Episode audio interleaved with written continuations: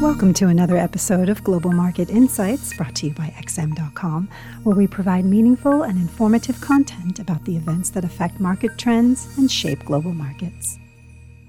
Thanks for joining us at XM.com. This is the Weekly Outlook. I'm Christina Marujos, and joining me today is Senior Investment Analyst Mario Hadjikyriacos. We'll be having a look at the upcoming week. We have another busy week ahead of us, Marios, but the main variable this time is the whole energy crisis and inflation spike that's looming markets.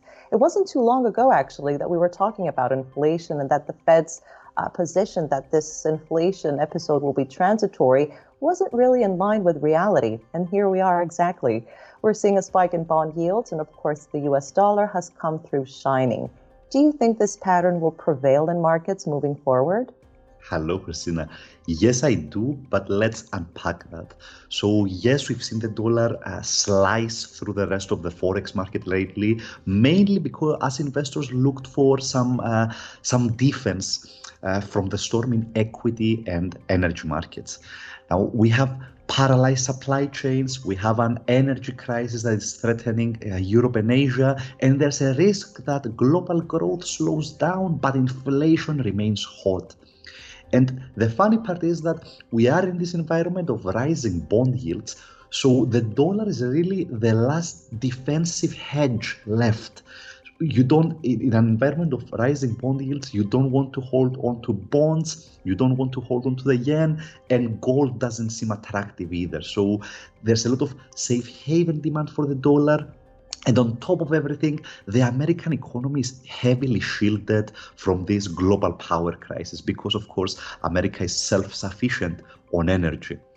So, long story short, we're probably going to see the energy crisis impact Europe and Asia much more than America. And that probably explains uh, why the euro has been unable to recover lately, even after Vladimir Putin promised that Russia will release more natural gas. Now, as far as euro dollar is concerned, I think the outlook is still negative, and that uh, rests on three main points. The first one is America, of course, escaping a global slowdown with only minor injuries. And the second one is defensive demand for the dollar as we go through this crisis. And the third one is monetary policy divergence. So the Fed is almost certain to taper its asset purchases uh, next month, and markets are pricing in the first rate increase for next year. On the other side of the spectrum, the European Central Bank is apparently studying a new asset purchase program for next year when its emergency purchases end. So, combining everything, uh, I think that the outlook for euro dollar remains negative. The risk to that view is if the Fed gets cold feet because of this unstable global environment and it delays its normalization plans.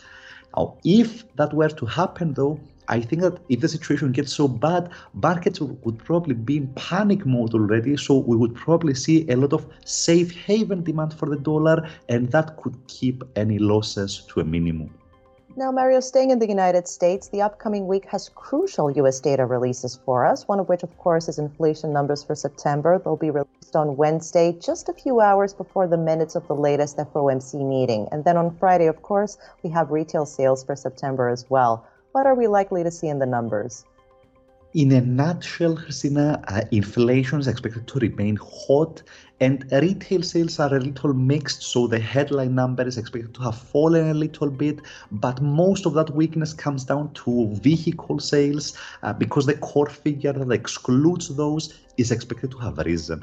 So combined, this would suggest that inflationary forces remain very strong in the US economy and that consumption remains healthy, which is good news for the dollar uh, overall.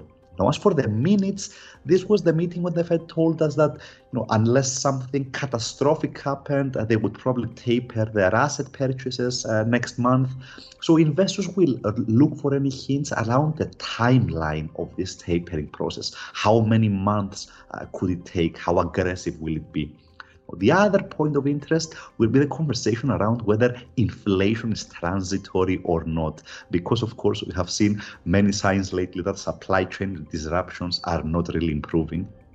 And last but not least, let's have a look at the United Kingdom, which has been plagued by the energy crisis effects, and sterling has had a few bumpy weeks lately.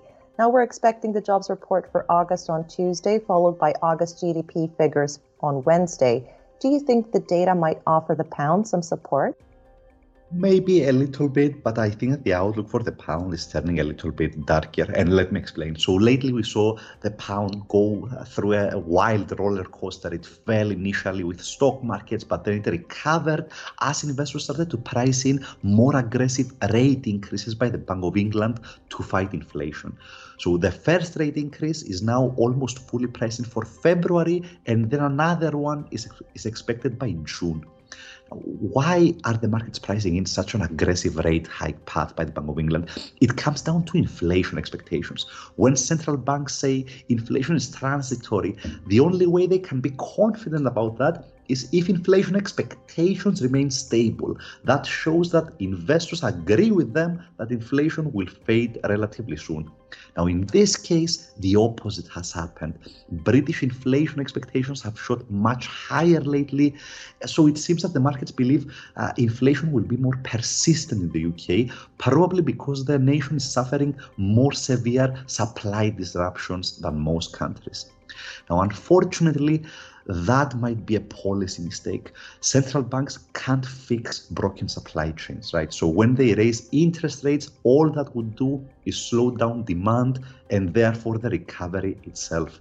So, long story short, the Bank of England is now priced for perfection. The, the pound is unlikely to receive any more support from, you know, from monetary policy expectations. So I think its its um, outlook now hinges on what stock markets do. I think the the pound's performance will be tied to whether we see the latest recovery in risk sentiment continue or whether you know, concerns around energy uh, and supply chains return. Marios, thank you for joining me today. This was the weekly outlook here at XM.com.